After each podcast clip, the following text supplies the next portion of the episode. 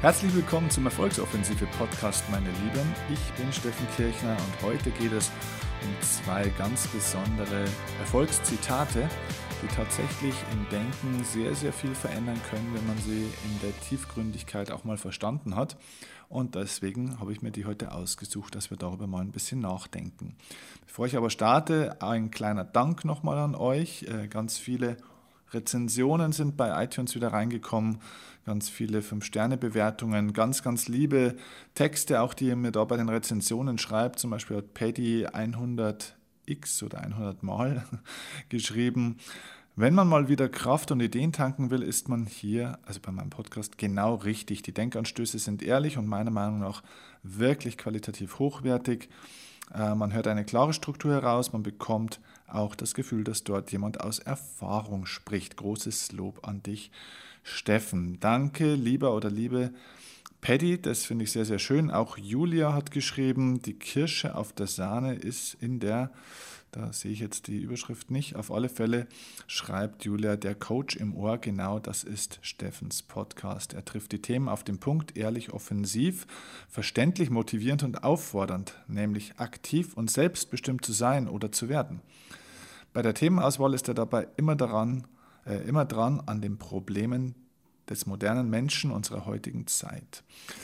Ja, und sie schreibt noch ganz, ganz viele andere Dinge. Ich will es euch hier jetzt gar nicht alles vorlesen. Einfach nur ein herzliches Dank für eure super lieben Rezensionen. Wenn du meinen Podcast noch nicht rezensiert hast, also noch keine Sternebewertung oder noch keinen Kommentar geschrieben hast, würde ich mich jetzt darüber riesig freuen und vor allem abonniert bitte diesen Podcast unbedingt, weil ihr dann automatisch immer eine kleine Meldung ja bekommt, so ein kleines Pop-up-Fenster, wenn eine neue Folge online ist. Und somit könnt ihr nichts verpassen von meinem Wissen.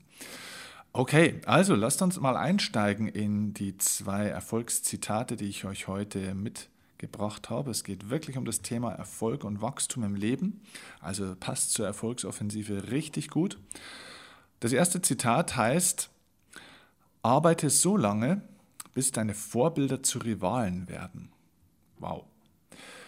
Also als ich den Satz gelesen habe, das ist ja kein Satz von mir, sondern habe ich vor einer Zeit irgendwo mal im Internet gelesen, da bin ich wirklich mit offenem Mund da gesessen, weil ich mir gedacht habe, krass, genau das habe ich gemacht.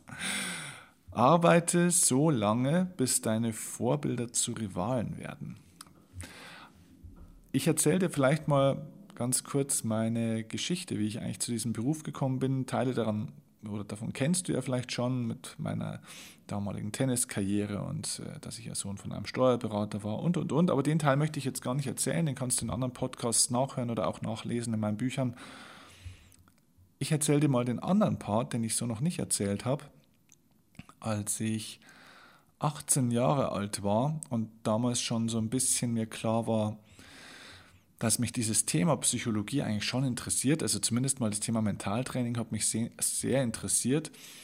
Da kam in unsere Stadt, also in meine Heimatstadt, das ist die Stadt Vilsbiburg, das ist so ein kleine, kleines Städtchen mit damals 10, heute glaube ich sind es ungefähr 11.000 Einwohnern, also wirklich gerade, dass man sich Stadt nennen darf.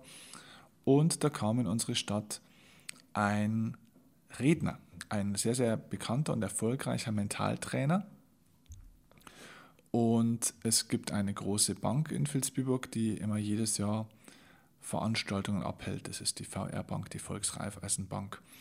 Ähm, und die macht jedes Jahr immer einen Tag eine Veranstaltung, wo ein prominenter Gastredner irgendwo aus Deutschland oder im deutschsprachigen Raum kommt und seine Expertise erzählt. Und es kommen ganz, ganz viele Kunden zu dieser Veranstaltung. Und das ist eine mittlerweile sehr bekannte Veranstaltungsreihe. Das ist eben seit vielen, vielen Jahren, also seit ja, fast 20 Jahren gibt es diese Veranstaltungsreihe schon. Und damals, als ich eben ungefähr 18 Jahre alt war, gab es diese Veranstaltung zum allerersten Mal. Und mein Papa hat mich damals mitgenommen. Der war im Aufsichtsrat dieser Bank und hat gesagt, Steffen, hast du Lust da mitzukommen? Da kommt ein Mentaltrainer, der aus dem Profisport kommt. Habe ich mir gedacht, super, ich bin ja Tennisspieler, das höre ich mir auf alle Fälle mal an. Und war da aber eigentlich relativ ähm, ohne Erwartungen reingegangen. Und saß dann da drin und ich werde das nie vergessen. Dieser Vortrag dieses Kollegen, dieses Mannes hat mich wirklich fasziniert damals. Es ging gar nicht so sehr um das, was er da gesagt hat. Ähm, die Inhalte waren mir relativ bekannt. Es war jetzt nichts besonders Neues oder ja, nichts, was mich jetzt da geflasht hätte, sondern es ging eher darum, wie er das gemacht hat. Und seine Art der Vortragsvermittlung, der Wissensvermittlung war unheimlich spannend, ähm, interessant anzuschauen, wirklich begeisternd und mitreißend. Und das hat mich so fasziniert. Also wie jemand über dieses Thema, das ich ja auch spannend fand, so viele Menschen in seinen Bann ziehen kann. Da waren damals ca. 500 bis, äh, ja, ich glaube, knapp 500 Leute waren damals bei dieser Veranstaltung oder so ein bisschen mehr vielleicht sogar, ich glaube, zwischen 500 und 550 Menschen. Es war also ein riesiger, riesiger Zuspruch für diese Veranstaltung und das hat die Bank natürlich bestärkt, um das weiterzumachen. Und dann hatten die jedes Jahr immer wieder unterschiedliche ganz tolle Redner und Rednerinnen zu Gast. Und so viele wie beim ersten Mal kamen zwar nie wieder, aber dort zu dieser Veranstaltung kommen immer so zwischen 200 und 350 Leute im Durchschnitt. Und irgendwann bin ich natürlich dann ja meinen Weg dann auch gegangen. Und ähm, das Interessante war, als ich mich dann irgendwann entschieden habe, dass ich ja gerne auch Redner werden möchte mit meinen Mentaltrainingsthemen, und das war dann schon wieder einige Jahre später, habe ich mich dazu irgendwann entschieden, einen, einen, also einen heutigen Kollegen, aber jemanden zu buchen oder jemanden, ich brauchte jemanden, wo ich mir gedacht habe, ich muss von irgendjemandem mal lernen, wie man eigentlich erfolgreich wird in dieser Branche. Und dann habe ich meinem Papa damals erklärt, dass er mit seiner Steuerkanzlei unbedingt jemanden braucht, der seine Mitarbeiter und die Kunden mal richtig motiviert. Und da hatte ich eben jemanden im Auge, zu dem ich einfach selber einen Kontakt haben wollte, den ich aber selber nicht bezahlen konnte, weil er einfach viel zu teuer war. Aber mein Gedanke war, ich erkläre meinem Papa, dass der einfach gut ist und dass er den braucht. Und wenn der dann da ist, dann stelle ich dem so viele Fragen, dass ich von dem lerne. Also es war einfach so eigentlich aus Eigennutz heraus. Und mein Papa hat mir dann auch geglaubt und hat den Kollegen dann auch gebucht. Und der Vortrag war auch in Ordnung, war alles gut. Und ich habe dann damals diese Zeit mir auch genommen, um dort zu sein und habe dem dann wirklich Löcher in den Bauch gefragt. Und daraus entstand dann sogar ein Mentoring. Wir haben uns auch so gut verstanden, dass er mich danach auch eine Zeit lang begleitet hat auf meinem Weg. Und er war natürlich ein Vorbild, weil er war schon zwei, drei Jahre länger im Geschäft oder hat schon angefangen, war sehr, sehr schnell, auch wirklich erfolgreich. Und das war so mein zweiter Kontakt damals. Also diese zwei Redner und Experten in, dem, in ihrem Bereich, die waren dann immer so mein inneres Leitbild. Ich habe die dann auch verfolgt übers Internet und was man einfach so sehen kann. Und sie waren wirkliche große Vorbilder. Und irgendwann habe ich so lange und so intensiv gearbeitet, dass ich auch selber immer besser wurde. Und irgendwann kam der Tag, an dem ich festgestellt hatte, dass die beiden mich auch auf dem Schirm hatten und zwar nicht nur als Fan, weil ich natürlich bei ihren Veranstaltungen war oder ihre Bücher gekauft habe oder CDs, sondern als Kollegen. Manchmal im Guten, manchmal im Schlechten. An einer Stelle zum Beispiel mal, weil ich tatsächlich auch am Anfang, als ich angefangen habe, das gemacht habe, was so viele falsch machen, die auch in dieses Geschäft rein wollen. Das habe ich damals auch ähm, bitter bezahlt. Ich habe mir von, den, von vielen Kollegen die Bücher durchgelesen, habe so die 10, 20 besten Sätze und Geschichten rausgenommen, habe ein paar Vorträge angeschaut, habe da auch die 10, 20 besten Gesetze und Geschichten rausgenommen und habe dann daraus meinen eigenen Vortrag gemacht. Also im Endeffekt habe ich sehr vieles, ist natürlich nicht alles, aber ich habe einiges geklaut, so würde man das heute sagen. Und das ist ein großer, großer Fehler, ähm, weil erstens kommt es raus, Zweitens bist du nie so gut wie das Original und drittens ist es einfach ethisch nicht in Ordnung. Man muss seine eigenen Geschichten, seine eigenen Erfahrungen machen und seine eigenen Stories entwickeln, seine eigenen Inhalte auch entwickeln. Und plötzlich habe ich aber gemerkt durch diesen kleinen Konflikt, dass ich auf einmal ernst genommen wurde. Und das finde ich ein unglaublich starkes Bild, dass man sich ein Vorbild nimmt, nicht nur mit dem Anspruch, immer Fan zu sein, und das ist eigentlich mir jetzt erst so im Nachgang bewusst geworden, als ich diesen Satz gehört habe, arbeite so lange, bis deine Vorbilder zu Rivalen werden, sondern ich habe diese Leute als positive Konkurrenz gesehen. Ich habe mir gedacht, das, was ihr könnt, das kann ich auch. Und ich will mindestens so gut werden wie ihr. Ich will sogar noch besser werden. Das habe ich so nie gesagt, aber ich hatte das so in meinem Kopf. Also die Menschen, an denen du dich orientierst, seh dich da nicht immer als der kleine Fan, der unten steht und das sind unerreichbare Götter, sondern nimm diese Menschen als Vorbild, um mindestens so gut werden zu können wie sie. Denn auch wie im asiatischen Kampfsport ist es so, dass auch der Schüler oder dass es die, die Bestimmung des Schülers, eines richtig guten Meisterschülers eigentlich ist, besser zu werden als der Meister.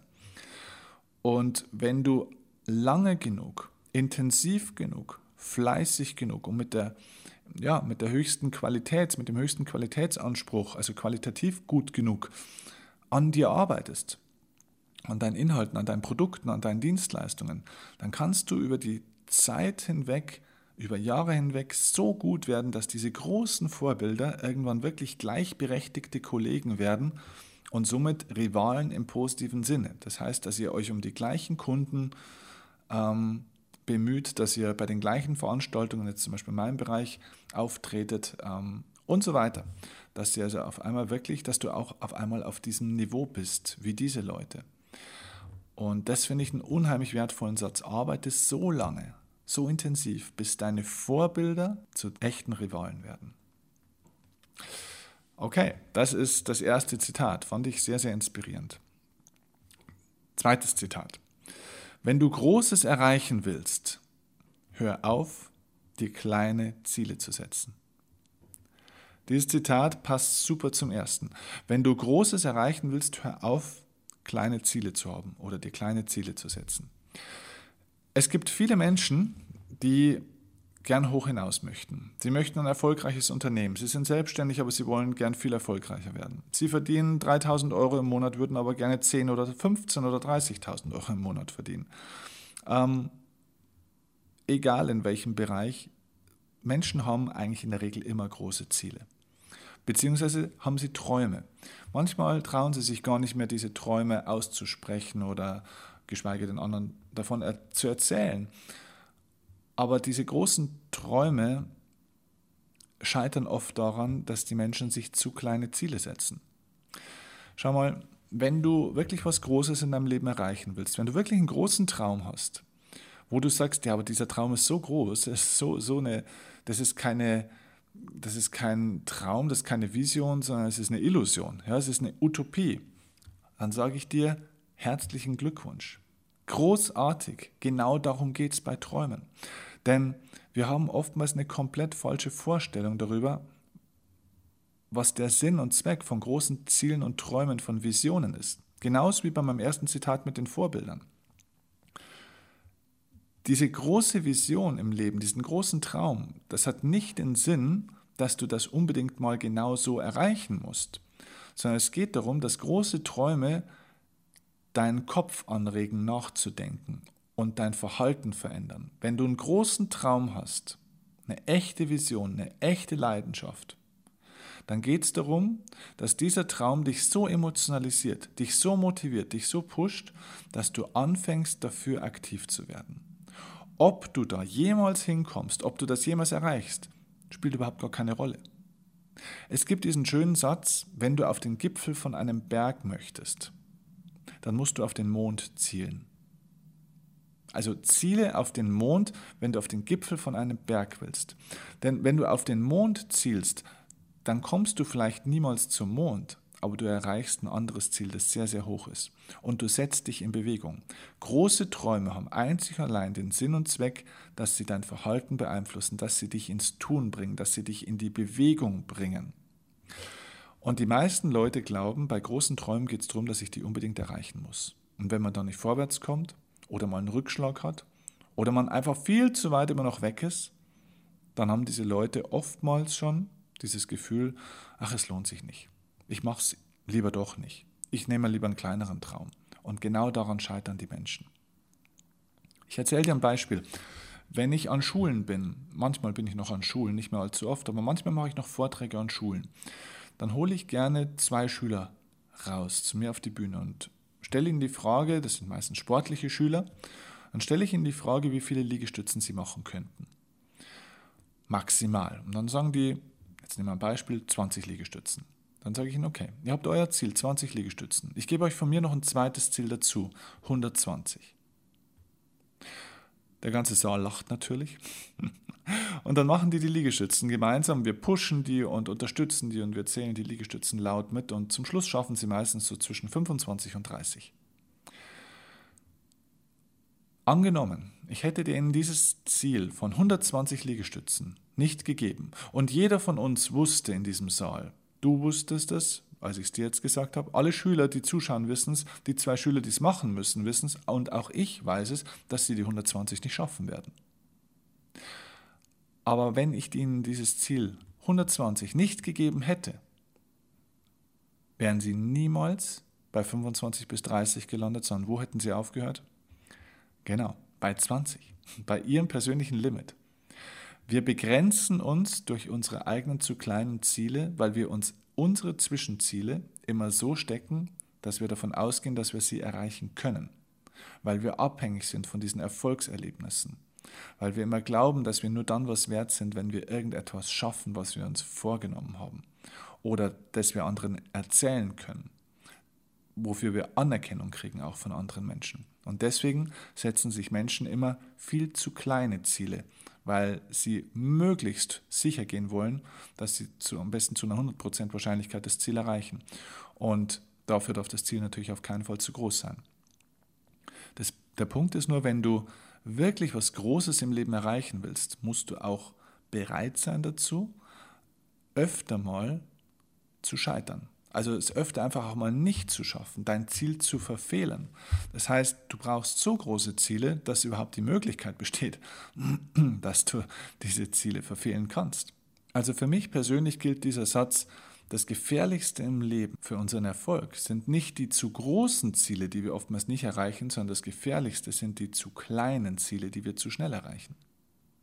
In meiner Branche gibt es einen Begriff, den nennt man Wandlungsquote. Die Wandlungsquote beschreibt die Anzahl der oder die Quote der Aufträge, die ich bekomme in Bezug zu den Anfragen. Also ganz konkret, wenn ich im Jahr 200 Anfragen habe von Unternehmen, die mich gerne buchen möchten als Redner, als Trainer, dann beschreibt die Wandlungsquote, wie viel Prozent von diesen 200 Anfragen sind jetzt zu Aufträgen geworden. Also wie viel Prozent von diesen 200 Kunden haben denn wirklich jetzt gebucht? Wenn jetzt 100 Aufträge zustande kämen, hätte ich eine Wandlungsquote von 50 Prozent.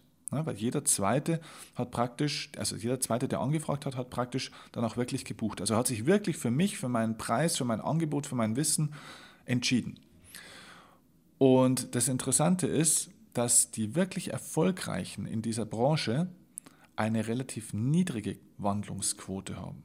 Sie sind bereit dazu, ihren Preis so hoch zu setzen, dass sie deutlich weniger Ja's kriegen und dafür deutlich mehr Neins. Ich habe früher meine Preise ganz am Anfang meiner Karriere so gesetzt, dass acht oder neun von zehn Anfragen zu Aufträgen wurden und habe mich totgearbeitet dabei und bin aber nicht wirklich vorwärts gekommen. Ich hatte zwar ganz viele Ja's und ganz wenig Ablehnung, aber ich bin nicht wirklich vorwärts gekommen. Ich habe gearbeitet wie ein Verrückter, hab, bin im Hamsterrad gelaufen, aber die Umsätze waren einigermaßen überschaubar, vor allem im Verhältnis zu dem Aufwand, den ich betrieben habe.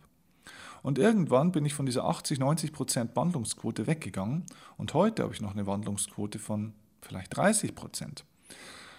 Aber der Umsatz hat sich vervielfacht im Vergleich zu früher. Ich arbeite im Verhältnis weniger als früher, aber mit besseren Leuten. Und ich bin deutlich weitergekommen in meiner eigenen Entwicklung, in der Entwicklung meines Unternehmens. Alles hat sich weiterentwickelt. Ich erzähle dir das deswegen, weil dir klar sein muss, so eine Wandlungsquote gibt es im Leben auch. Wenn du ein hohes Ziel hast oder wenn du dir Ziele im Leben setzt, es geht nicht darum, dass du alle Ziele erreichst. Natürlich sollte die Wandlungsquote vielleicht nicht bei 0% liegen, aber setz dir hohe, große Träume und entwickel auf dieser Basis gewisse Zwischenziele, die fordernd sind, die du auch öfter mal nicht erreichen kannst, aber die natürlich trotzdem erreichbar sind. Aber der Traum, die Vision muss für dich aus deinem heutigen Denken und Fühlen heraus nicht unbedingt erreichbar sein. Schau nicht, dass du oder schau, dass du dir deine Ziele, deine Zwischenziele so setzt, dass die Wandlungsquote, also die Erreichungsquote dieser Ziele auf keinen Fall bei 100% liegt.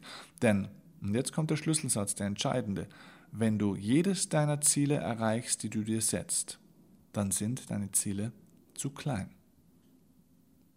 Ja, dann sind sie zu klein.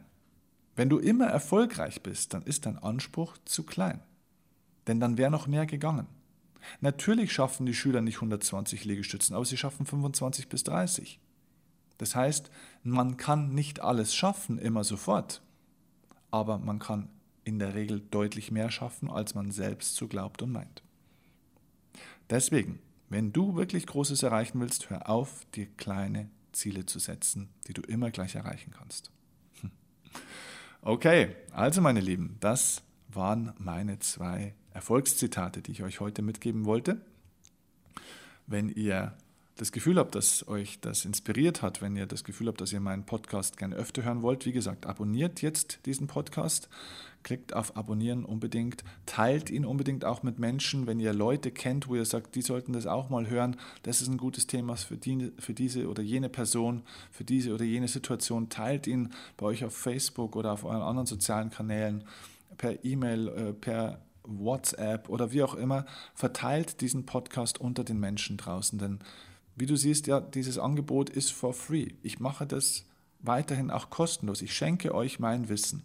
Und wenn ich das mache, möchte ich einfach auch dafür oder ich möchte damit einfach möglichst viele Menschen erreichen. Und deswegen bitte ich dich einfach um deine Unterstützung, diesen Podcast zu teilen und dir jetzt vielleicht drei, vier Leute zu überlegen, wo du sagst, für die könnten diese Zitate, diese Inhalte richtig, richtig wertvoll sein.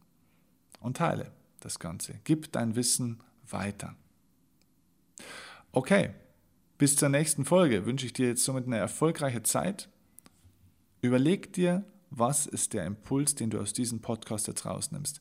Mach nicht sofort jetzt den nächsten Podcast an und spring vom Podcast zu Podcast weiter. Nein, überleg dir jetzt, bevor du den nächsten Podcast hörst oder bevor du das nächste tust, ein, zwei konkrete Handlungen, die du aus diesem Podcast rausziehst. Was machst du ab sofort neu oder anders oder besser? Was dieser Podcast, wozu dieser Podcast dich inspirieren konnte. Dann hat er dich erfolgreicher gemacht. Dann hat er dich in die Offensive, also ins Tun gebracht. Denn hier geht es um die Offensive im Erfolgsoffensive Podcast. Alles Gute, bis zur nächsten Folge. Macht's gut. Euer Steffen Kirchner.